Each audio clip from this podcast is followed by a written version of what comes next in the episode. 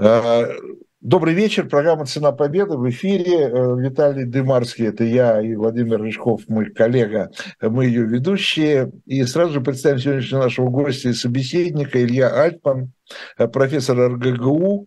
Э, но сегодня уже, извините, Илья, вы нам более интересны в другом своем качестве.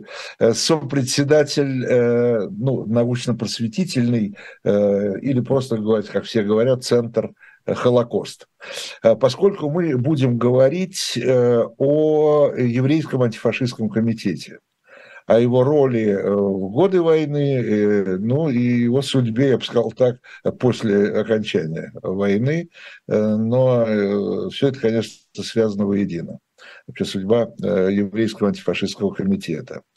Ну, надо, видимо, начинать сначала когда вообще возникла эта идея, как я, э, а идея, как я понимаю, она ну, для того времени достаточно простая на фоне того, э, что какую политику, да, ну, национальную, если так можно говорить, проводит нацистская Германия с началом Второй мировой войны, э, что объединение, некое объединение евреев всего мира да, э, должно э, как бы помочь э,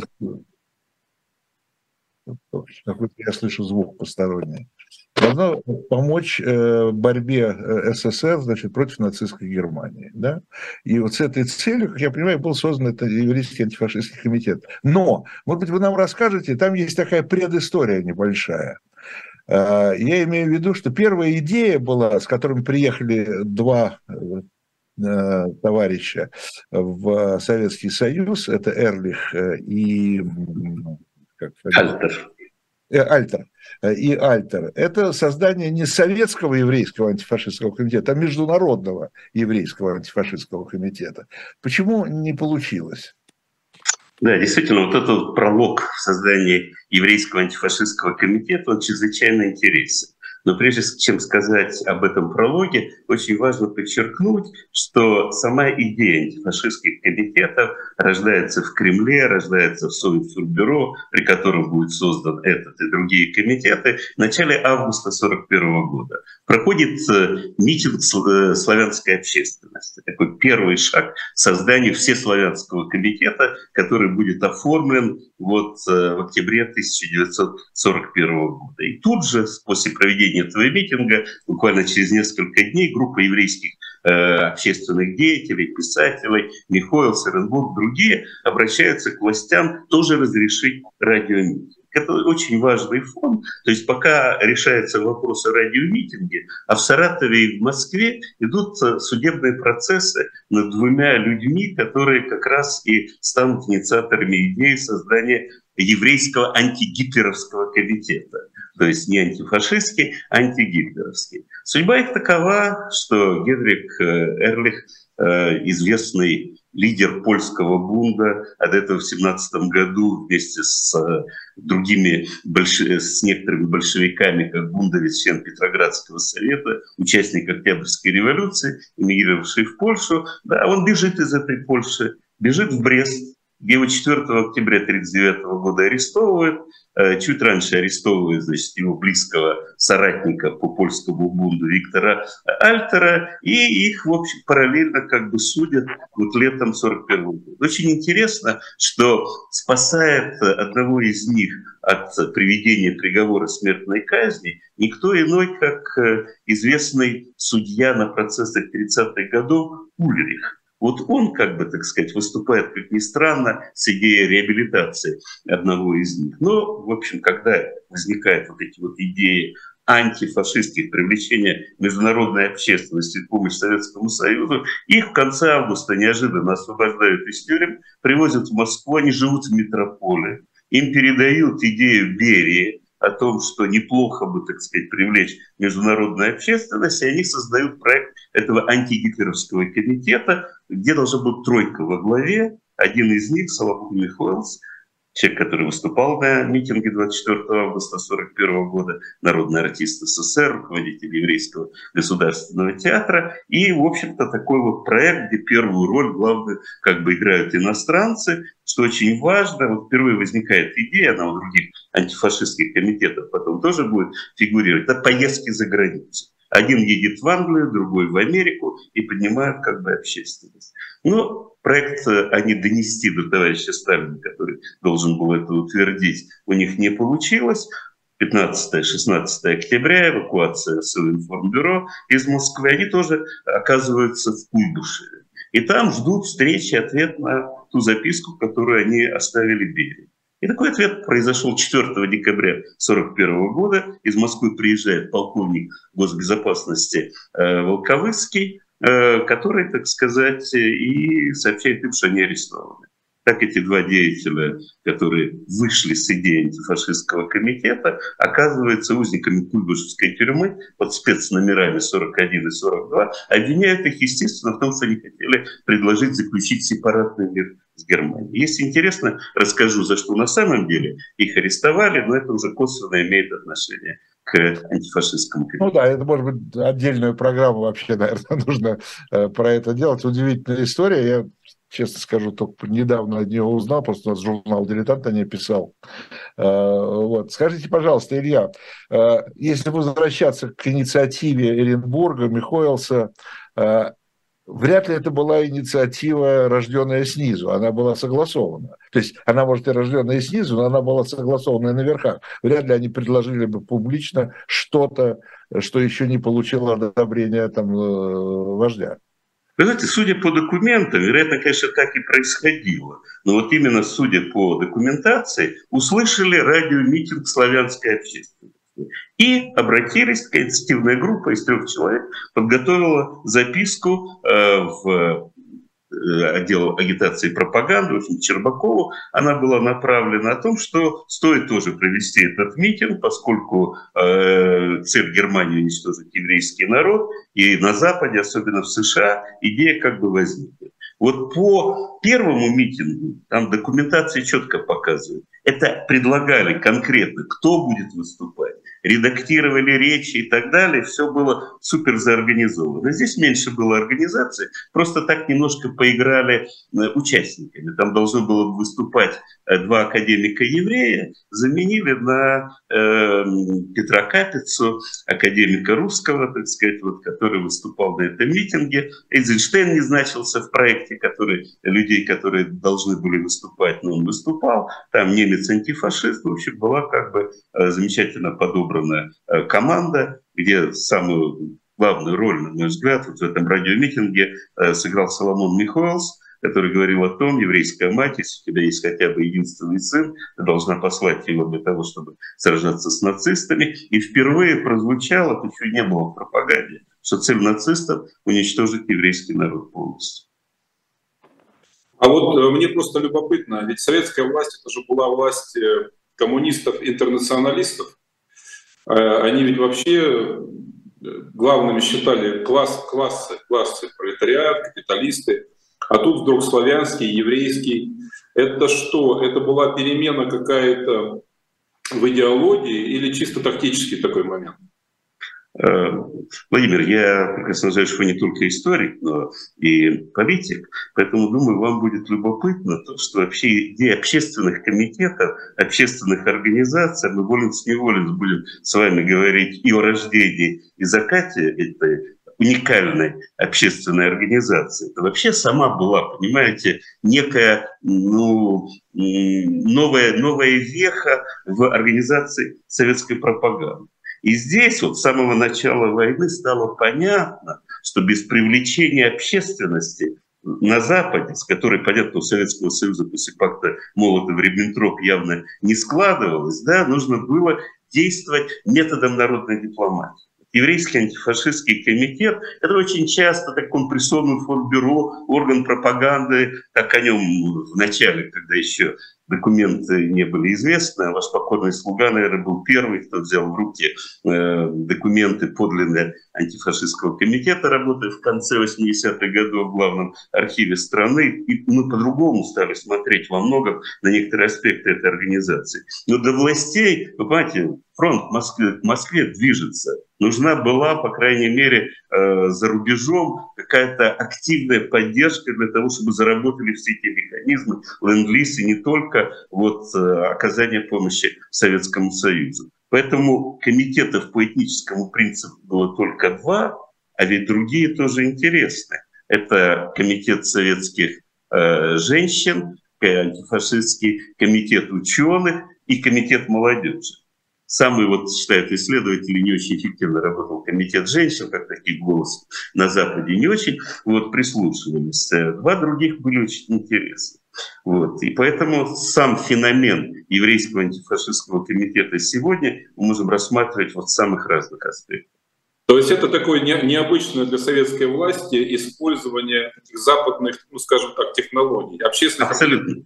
А к евреям, да, а к евреям это как бы дважды Потому что такое братья евреев всего мира, вы упомянули. То есть для советской как бы пропаганды евреи, лишенные земли, своего места расположения, это вообще не, не единый народ. Вот советские евреи, это понятно, вот вам Биробиджан. Понимаете, а в таком широком ключе это действительно была некая инновация. А если еще вспомнить, что э, ну, их полуобщественно-государственные организации еврейские, последние все они были ликвидированы, а последняя из них закрыта в 1938 году, Агроджойнт как раз и занимался реальной помощью Советскому Союзу. Там миллионы долларов были вкачаны в сельское хозяйство и так далее. Да, все связи обрубились, и вдруг опять вспомнили в трудную минуту, что есть люди готовы помочь. И не ошиблись. А мне хочется вот чуть-чуть в сторону еще уйти. Мне кажется, очень интересный вопрос, потому что э, в связи с вопросом Володи и вашего ответа, я вспомнил, что я подумал о том, что вообще сталь, сталинская политика во время войны,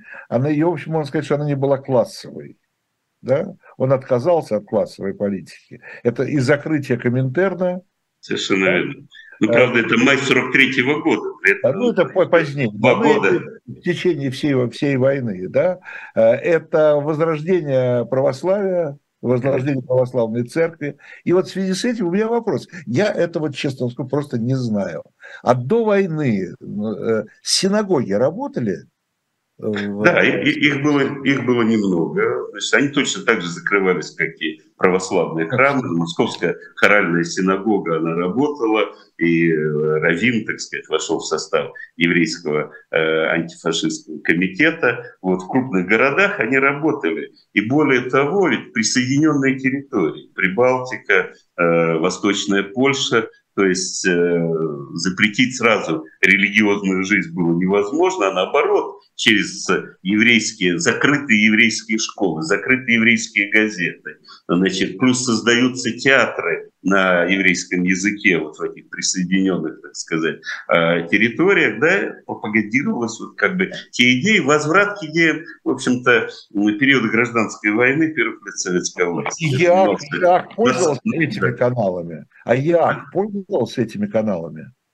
Ну, лишь в том плане, что на его как бы, собраниях и так далее принимали участие вот, э, как я уже говорил, э, религиозные деятели, но только исключительно из Москвы. Если вспоминать о канале, это очень важное такое мероприятие. Обычно Московскую синагогу вспоминают исключительно с визитом Голды Мэйр и, в общем-то, всякими последствиями не очень хорошими для встречавшего жены Молотова и всей еврейской интеллигенции. Но э, в марте 1945 года Московской хоральной синагоги. Прошел уже первый, э, мне кажется, вот в мире вообще мемориальное мероприятие в память о жертвах того, что мы сегодня называем Холокостом. И э, там выступали, опять же, такая некая традиция, э, знаменитые певцы Козловский из Большого театра, да, то есть это был действительно митинг российской общественности. Мы даже не зная об этом, вот наша традиция нашего центра, созданного с Михаилом Яковлевичем Гефтером, Малый Гербер, мы-то и начали проводить в начале 90-х годов вечера российской общественности, а впервые вот было в синагоге в Москве, так что как место, да, пленум и як проходили в колонном зале, как положено, транслировались. Здесь очень важно сказать, наверное, возвращаясь к идее того, как общественность привыкает, что создается какая-то еврейская организация. Транслируется не только на русском языке, но это передается также и на э, западные страны. Сразу же после окончания митинга, э, вот 24 августа 1941 года, тиражом 100 тысяч экземпляров, 50 тысяч на английском, 50 тысяч на идише, в США публикуется стенограмма вот этого радиомитинга. То есть это вообще для Запада именно по каналам уже то, что можно было видеть, произошло. И никто иной, как посол США Уманский, отозванный в Москву, выступая в октябре 1941 года в Соренфернбюро, говорил, именно вот еврейские материалы у нас работают. Никакие другие не идут в широкую печать, в том числе недружественную Советскому Союзу. А какие при создании ЯАК э, э, все-таки какие основные задачи он ставил перед собой? Э, ну, фактически, что такое поддержка? Сбор денег? Денег а, какого-то там... Э, Задача Ягбари сформулирована, сформулирована, значит, сама организация все-таки создается весной 1942 года, вот эти все коллизии. Совинформбюро в Куйбышеве, часть людей, в Москве часть эвакуации, театр Михайловца в Ташкенте, то есть их наконец-то основную, так сказать, группу собирают в Куйбышеве, и там рождается, им удалось, вот, очень интересно, общественная организация, но тем не менее у них на первом, первые три года был очень хороший менеджер, Шахман Эпштейн. Ну, говорят, что он был советский разведчик. В 25 году он там вернулся из Соединенных Штатов Америки. Человек, в отличие от многих других, и работавших в Совинформбюро, и тех, кто был в других комитетах, он знал э, как бы предмет, с кем общаться и как. Ну, во главе Всеславянского комитета стал начальник военно-инженерной академии Гундарев, который, так сказать, всячески открещивался от этой должности, он не общественный как бы деятель, он военный, он в Москве еще успел повоевать, когда ему сказали, все, хватит, руководи Всеславянским комитетом. И вот Шахна Эпштейн составляет записку на имя Щербакова 10 пунктов. Я просто поразился. Очень часто вот общественные организации, там поэты, артисты, писатели, вот Михоэлс во главе, там Зускин, известные все имена, да, а здесь очень четкие 10 пункты, документ, чем должна заниматься эта организация. Мобилизация советских евреев на борьбу с нацизмом. Очень важный момент о сборе документации о преступлениях и зверствах нацистов. То есть для того, чтобы у вас появились реально союзники, готовые ну, всячески помогать Советскому Союзу, они должны узнать, что их братьев э, реально, потому что очень многие родственники, это даже сейчас в нашем архиве нашего центра очень много писем, полученных из США, родственники, которые интересовались судьбами э, погибших э, на советской земле евреев, и это очень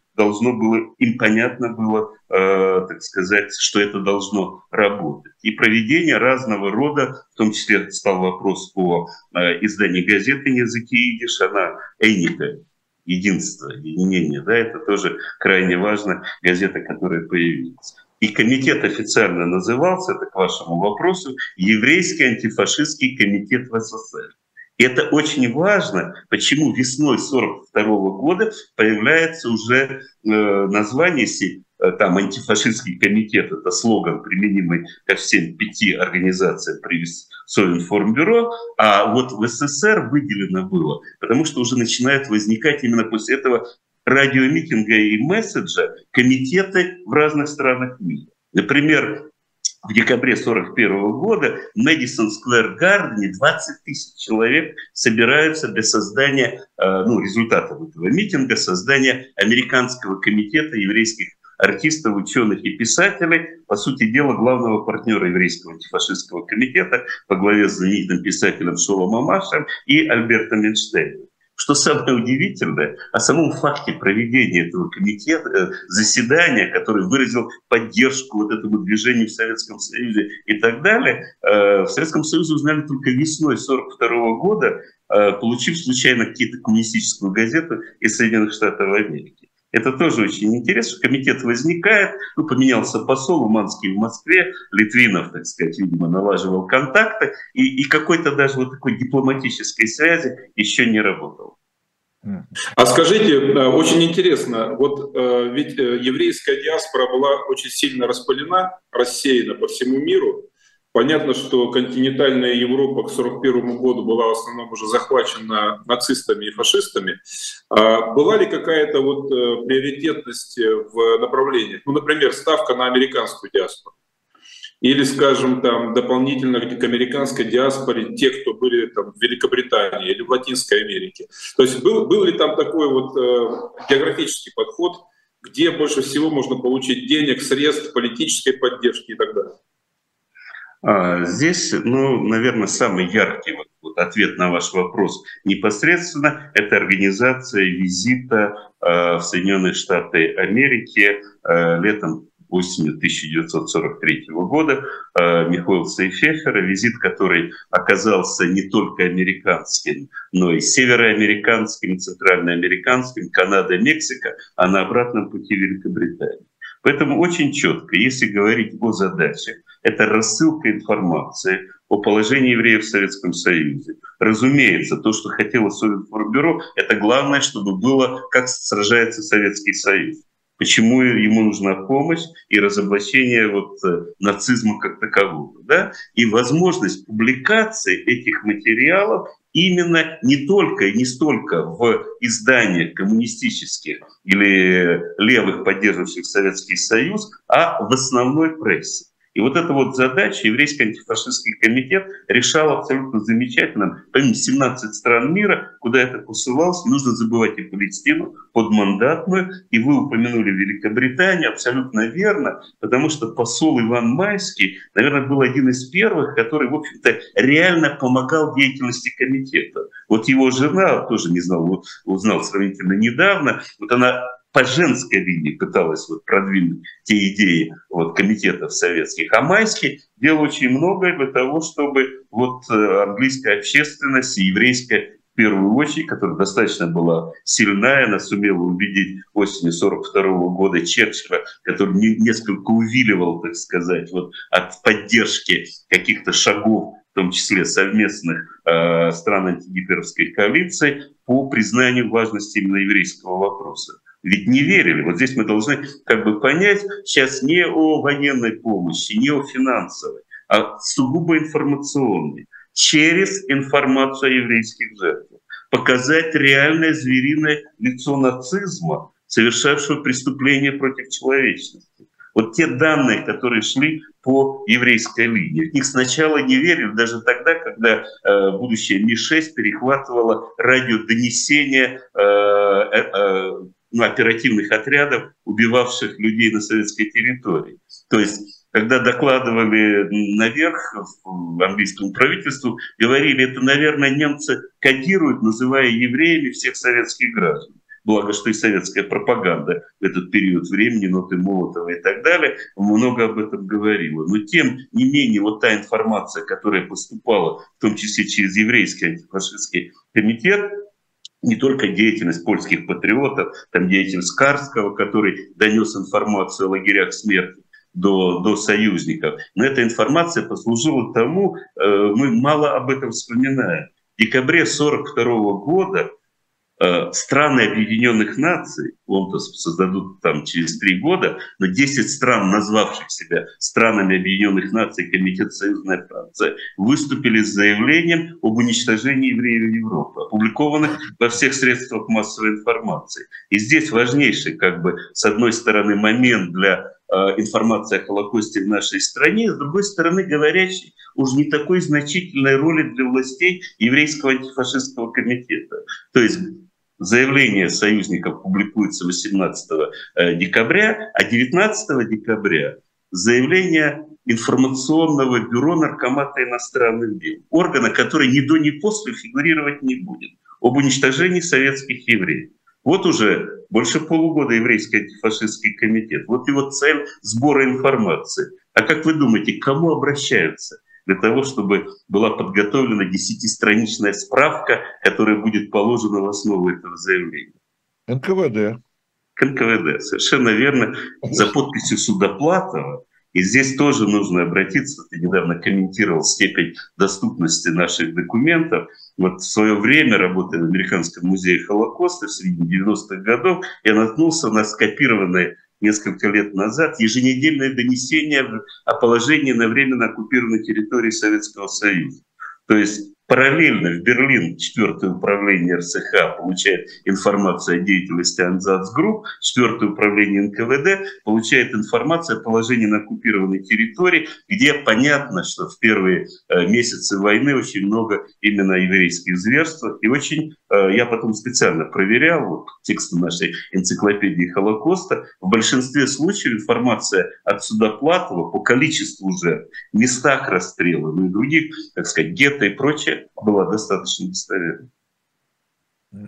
А скажите, скажите, а вот обрат, обратные были контакты? То есть э, с, с той стороны в Москву приезжали, были какие-то, какие-то встречи, конференции, простите за современный язык, обсуждения и так далее? Или, или это была односторонняя туда вот подача информации, чтобы информировать западное общественное мнение?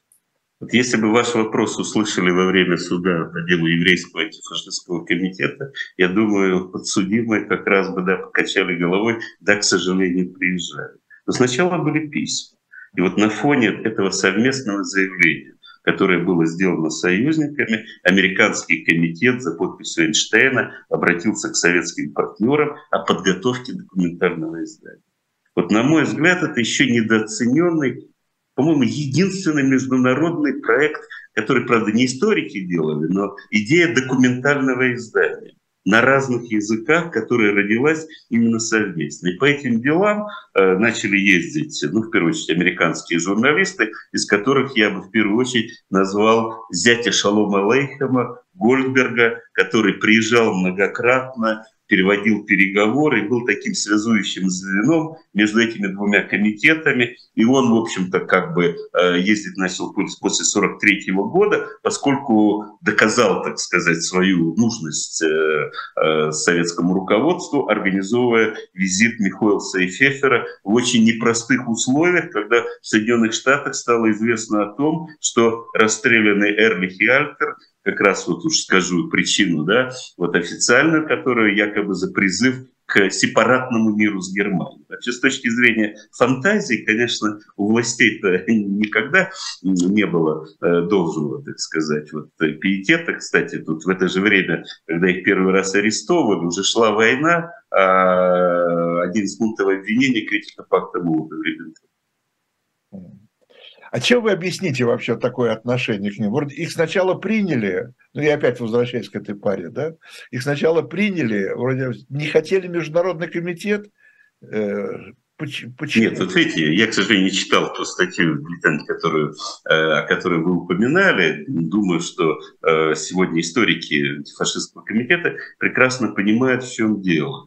Вот накануне ареста шли переговоры, приехал Сикорский. Э, руководитель польского правительства в изгнании. Освободили Андерса. И во время переговоров, которые они вели, они заговорили о сотнях польских офицеров, которые находятся в советских лагерях. И от Вышинский, который вел замнарком иностранных дел, он уже не тот самый, так сказать, прокурор, значит, главный, один из главных советских дипломатов, он задает конкретный вопрос, откуда вам это известно? Вот. И становится понятным, что вот в этой польской, так сказать, колонии, они же все-таки польские граждане были, посол Польши Кот находился в это время в Куйбышеве, то есть были контакты, сами они тоже по тюрьмам сидели в разных городах, так сказать, имели опыт, так сказать, э, общения. И вот я думаю, что вот эта вот информация, распространение правды о Катыни и подобных делах, вот и привела к тому, что э, нельзя не только их выпускать куда-то, а здесь уже патовая ситуация, понимаете? То есть если создавать комитет, они должны ехать и взаимодействовать. А куда же ты их выпустишь с такими, так сказать, знаниями, которые они имели к этому моменту? Ну да. А скажите еще, э, пожалуйста, а были ли попытки э, все-таки, ну, уже после, создан Советский комитет, были ли попытки создать международный комитет, уже ну, без Эрлиха и э, Альтера? Нет, такой необходимости не было. И более того, как раз задача-то состояла в другом уже. Ну, во-первых, стало понятно, да, что общественное мнение во многих странах, в том числе в Соединенных Штатах Америки, на пользу Советскому Союзу, поэтому никаким иным, так сказать, вот, э, попыткам да, объединиться э, здесь, безусловно, не было. И в этом отличие от славянского комитета, который изначально создавался так, что туда вошли не только украинцы, белорусы, но и сербы, допустим, болгары э, и так далее. Да, вот он создавался, ну, правда, из людей, которые находились на территории Советского Союза, а, ну, понимаете, состав э, как бы подразделений сотрудников еврейского антифашистского комитета, как переводчики, как э, редакторы, э, вошли люди, которые эмигрировали в Советский Союз или вернулись из него в 20-30-е годы, и они составили э, весомую группу подсудимых на процессе. Обычно процессы, казнь, говорят, ночь расстрелянных поэтов, писателей и так далее, но примерно там треть, вот эти четверть этих людей, как раз они и были те самые, можно сказать, почти иностранные евреи, приехавшие в Советский Союз, и впоследствии как шпионы, да, нужны были они именно для этого, оказавшиеся на подсудимых. А вот такой вопрос тоже, Илья, интересный. А, мы много в наших программах рассказывали про вот эту великую троицу, значит, Рузвельт, Черчилль, Сталин про их взаимодействие в годы войны, про союзничество и так далее.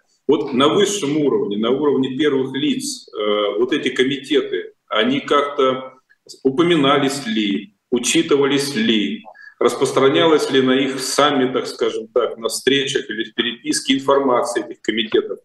Ну и, и, даже более, и даже более приземленно. Для Сталина, Сталин это использовал, Эм, их работу вот в своем взаимодействии с британским премьер-министром и президентом США? Вы знаете, здесь э, в переписке, которая опубликована, Рузвельт, Черчилль, Сталин, еврейский вопрос не поднимается. Поэтому, видимо, он и не фигурировал при личных встречах или каких-то других. Вопрос, который должен был бы обсуждаться, как косвенно имевший вопрос к еврейской теме, это вопрос о бомбардировках, если не лагерей смерти, то, по крайней мере, подъездных путей к ним. И тоже здесь вот этот вот вопрос по целому ряду причин неудобно было практически для каждой из стран какие-то специальные действия, вообще действия в защиту евреев. Вот вы поймите, в какой сложной ситуации оказался Советский Союз э, в начале войны. Ведь нацисты четко заявляли о том, что они воюют с жидобольшевизмом, что их как бы все пропагандистские э, усилия направлены были на то, что, в общем-то, э, есть русский народ, другие народы Советского Союза, которых уже захватили, коммунисты и евреи. И они приходят как освободители. Это сегодня кажущаяся бредовая идея, она на самом деле вот была такой прорывной. И здесь тоже интересный момент. Кто встал на защиту того, что не только евреи убивают? Статья Оренбурга в октябре 1941 года, который говорил, немцы заявляют, что мы вот только против евреев, на самом деле приводил примеры и так далее. То есть многие писатели по этой еврейской национальности, они как раз выступили как пропагандисты, и реальные, конечно, преступления, которые нацисты с, э, совершали против других, но насколько было велико понимание того, что э, зачем создан э, еврейский антифашистский комитет? Вот вопрос, который вы задали, позвольте мне ответить словами Соломона Лазовского, вот человека, замнаркома иностранных дел, замначальника Совинформбюро, под эгидой которого этот э, комитет и создавался. Уже в 1941 году на пресс-конференции для иностранных журналистов у Соломона Абрамовича было четыре класса образования, но он жил во Франции, учился немножко в Сорбоне, впоследствии станет там профессором, один из двух редакторов дипломатического словаря и так далее. Он действительно умел общаться, да, вот был реальным таким вот э, спикером, да, вот э, наркомата иностранных дел. Он говорит, неудивительно, почему евреи создали антифашистский комитет, э, гитлеровцы собираются полностью уничтожить еврейский народ. Вы понимаете, о роли Сталина, насколько он знал, безусловно, наверное, знал. Понимаете, э, все, что связано было с Совинформбюро, находилась его под полным контролем. Вот нота Молотова 6 января 1942 года говорила о том, что нацисты осквернили Ясную Поляну, э, значит, вот Льва Толстого. Министерство иностранных дел Германии выступило с нотой, в которой отрицало это преступление. Готовилось ответное заявление советского правительства, проект которого был Сталину послан Щербаковым, и на который он сделал пометки терминологического свойства. Но для меня сегодня терминология играет очень важное значение. В связи с геноцидоманией и слоганом «геноцид советского народа» приходится уделять просто как бы конкретику, которая была. Так вот, Сталину не понравилось слово «немцы». И он дает три варианта, как это можно было бы говорить.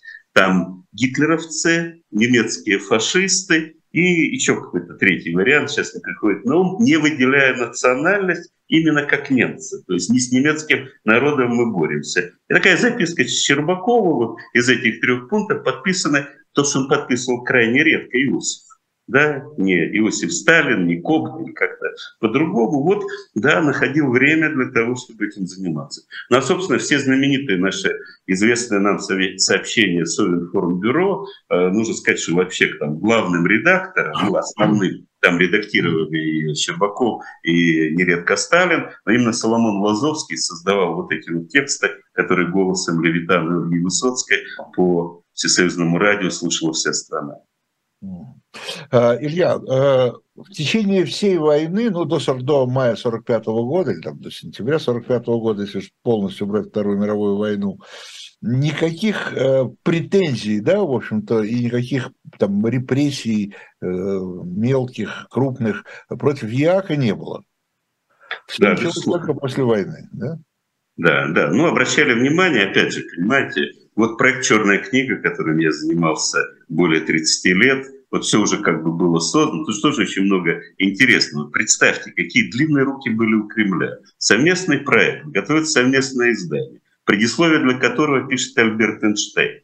Да, значит, редактирует в Москве. Там история антисемитизма, не по теме, убрать. Эйнштейн присылает второй вариант. Одна фраза не нравится. Евреи своими страданиями заслужили э, создание э, независимого государства. Убрать все. Выходит в Америке книга, в СССР она не выходит вообще. Американская версия, там, с включением материалов, выходит без предисловия Эйнштейна.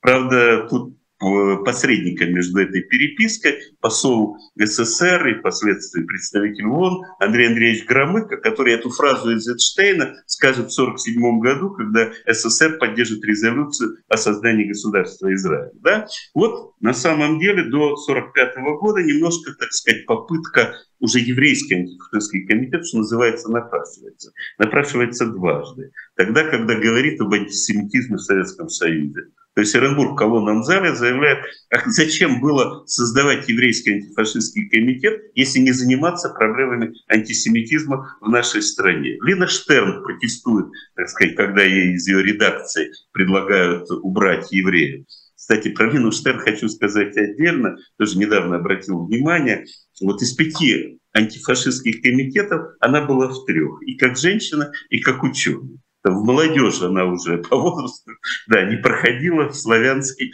тоже попасть не могла. Никто вообще, не было таких, что были в двух комитетах. Понимаете?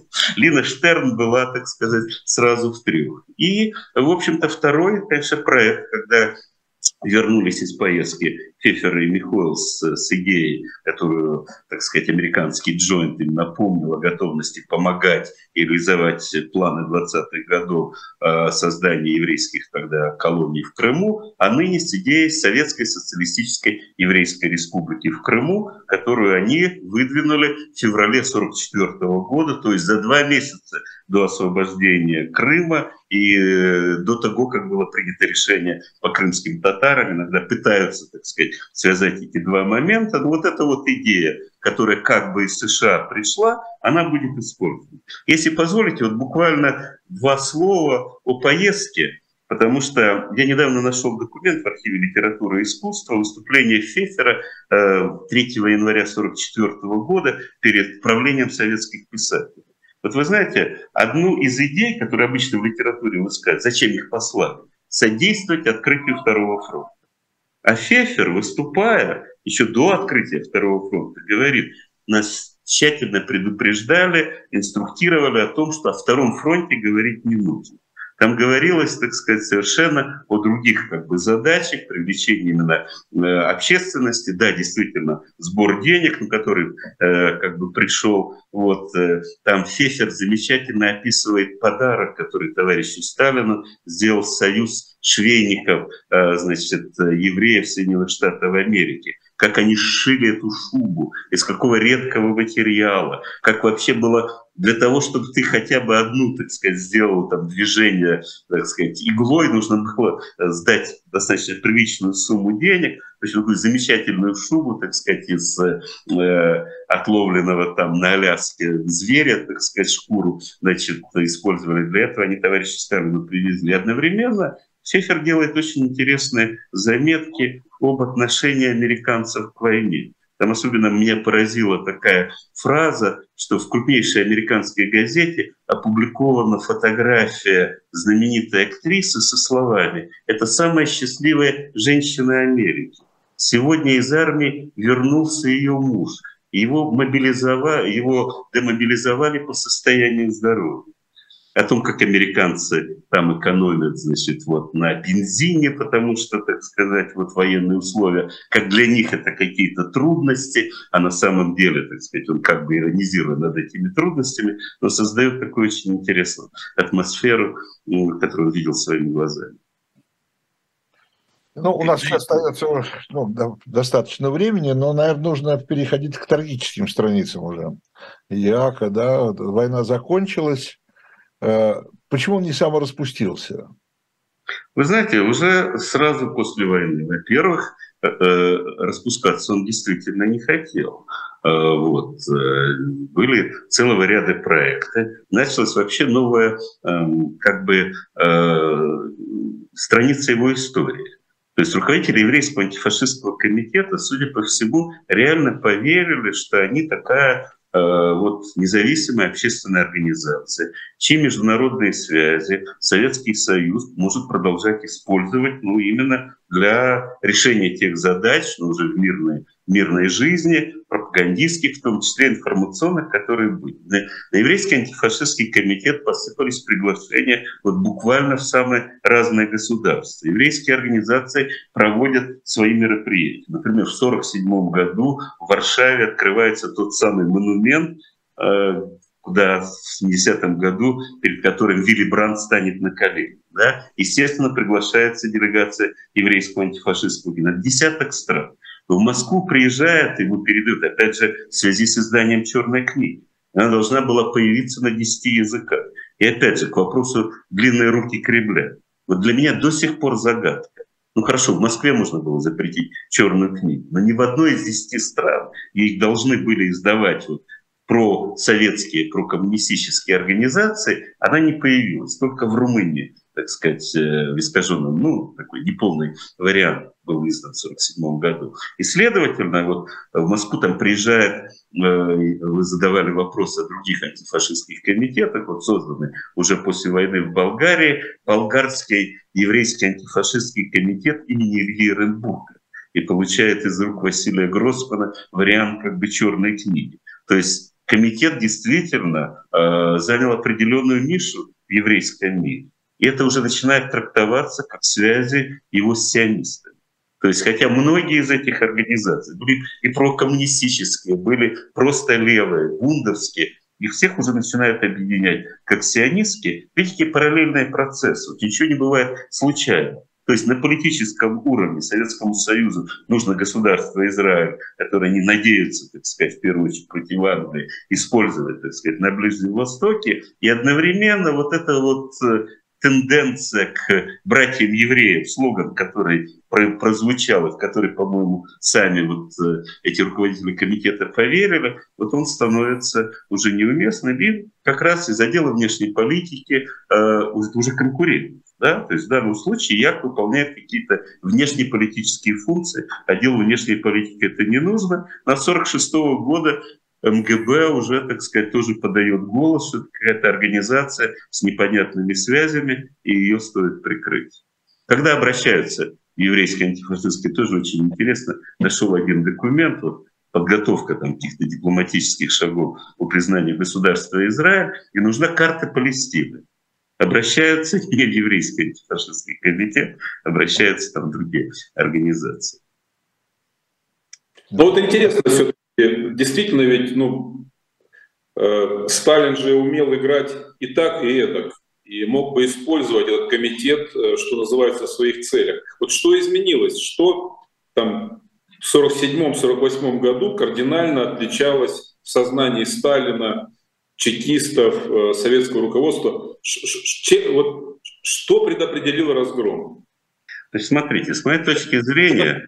Это, это да. было решение или это было решение, скажем так, ведомственное, то есть э, спецслужб? Или это политическое решение? Это, безусловно, политическое решение, которое, вы понимаете, очень многие мои коллеги, изучающие этот вопрос, они смотрят э, под углом антисемитизма, кампания с борьбы с космополитизмом, впоследствии возникнет дело врачей. Нужно посмотреть шире. В этот момент практически одновременно запрещением черной книги, закрытием антифашистского комитета закрывает, например, музей блокады Ленинграда. Становится понимание того, что вообще о преступлениях нацистов, о страданиях о том, что тогда ведь говорят о 10 миллионах погибших, но уже как бы понимают, что это были миллионы, вот, не, не всего 10 миллионов, а погибших мирных жителей, там э, гораздо большее количество. Да, все это нужно каким-то образом объяснять. И главная идея, которая возникает, это не выделение какой бы то ни было категории жертв. Не жертвы блокады, не евреи, а потом возникает, вот заметьте, параллельно с делом еврейского комитета. Это дело против э, Вознесенского и Кузнецова, как раз обвинение в русском национализме, впоследствии Менгрельское дело. То есть возникает ситуация, при которой вот эти как раз э, тенденции, да, Э, выделения и жертв или какого-то народа. Вот это наша национальная политика, почему компания борьбы с космополитизмом, низкопоклонство перед Западом. Не просто конкуренция, атомная бомба, условия, да, что это война, сначала холодная война, но может быть война и не холодная, да, и пятой колонны быть не должно. И поэтому это все происходит. Но политические расчеты, вот я ни разу об этом не писал. Вот, занимаюсь в этом году, а мы с вами говорим, 80 лет создания еврейского антифашистского комитета, 70 лет его завершения. Вот вдумайтесь только. Закрытое постановление Политбюро о том, что комитет прекращает свою деятельность, датировано 20 ноября 1948 года. Ровно через три года после начала Нюрнбергского процесса в Советском Союзе закрывают не просто еврейский, очень часто на это слово обращают, закрывают антифашистский комитет. Понятно, что публиковать об этом нельзя, но слишком большие аналогии. Но когда дальше вот это, вчитываясь вот эту нумерологию, когда начинается суд над еврейским антифашистским комитетом 8 мая 1952 года, вот нарочно, если подбирать, вот просто дезавуировать все, что мы знаем, э, отношение к фашизму, ну, нацизму, сегодня, как мы говорим, понимаете, если бы была ну, у кого-нибудь, кто вообще как бы, да, задумывался над этими датами, которые вот вошли таким вот образом в историю. Конечно, не обошлось. Здесь вот возникал очень сложный вопрос, понимаете, с закрытием этого комитета. Э, как быть с Михоэлсом? Вот подстроенное убийство. Сегодня по всем документам мы знаем, это действительно по приказу Сталина э, его устранили. Причем мало кто обращал внимание о том, что в Минск должен был приехать и приехал неожиданно для Михоэлса э, Ицк. Не просто человек, который сопровождал его в Соединенные Штаты Америки, а который был вторым по должности ответственный секретарь еврейского антифашистского комитета после смерти Шапна Эпштейна. То есть а убили в Минске двоих. У меня такое впечатление, что второго-то убили по ошибке. Очень удобно было убить двух руководителей еврейского антифашистского комитета, объявить, что это сделали там э, э, скрывавшиеся в лицах, э, в лицах коллаборационисты. И вот предлог для закрытия еврейского антифашистского комитета. И опять же, понимаете, признание государства Израиля в 1947 в мае э, создание государства Израиля. Вот, вот когда мы смотрим на этот страшный для еврейского антифашистского комитета 48 год, мы видим, как непросто давалось само решение его закрытия. как оно звучало. Здесь уж точно все мои коллеги сходятся, что писал лично Сталин. Еврейский антифашистский комитет закрыть, архив забрать, никого пока не арестовывать. Понимаете? А уже несколько человек арестованы, там, не самые активные деятели э, комитета, да, вот, и впоследствии вот эти вот аресты начинаются в декабре, январе 48 э, э, декабре 48 январе 49 года. Три года, понимаете, два с половиной, почти три года, значит, вот э, э ведется э, три с половиной года, получается, да, до процесса ведется следствие, которое замирает в 50-м году. Вот. Ничего не находят, кроме буржуазного национализма. И тут-то это что же напрямую связано с расследованием дела еврейского антифашистского комитета. Вот, э, тех, кто расследовал, обвиняют в сионистском заговоре в, в МГБ. То есть э, начальник МГБ генерал Абакумов, сохранились замечательные воспоминания Лины Штерн, единственной уцелевшей из э, участников этого процесса, о том, как с ней разговаривал матом э, этот генерал. И она ответила ему, и так с академиком говорит, значит, вот, руководитель госбезопасности. Вот сам и те следователи, которые избивали э, на допросах вот, деятелей еврейского антифашистского комитета, вот они тоже были арестованы вот в этой мясорубке. И второй вот момент очень важный. Среди арестованных и подсудимых, кстати, блестяще себя вел, и до сих пор мне непонятно, почему Боткинская больница, где он был главным врачом, никак не отметила Бориса Шемелевича, вот этого замечательного, и врача, в последнем слове просить, об, если сохраните мне жизнь, то только одного, дайте мне возможность вернуться в родную больницу. По-разному заканчивали свои последние слова члены э, обвиняемых по делу еврейского антифашистского комитета, но Шемелевич говорил именно так.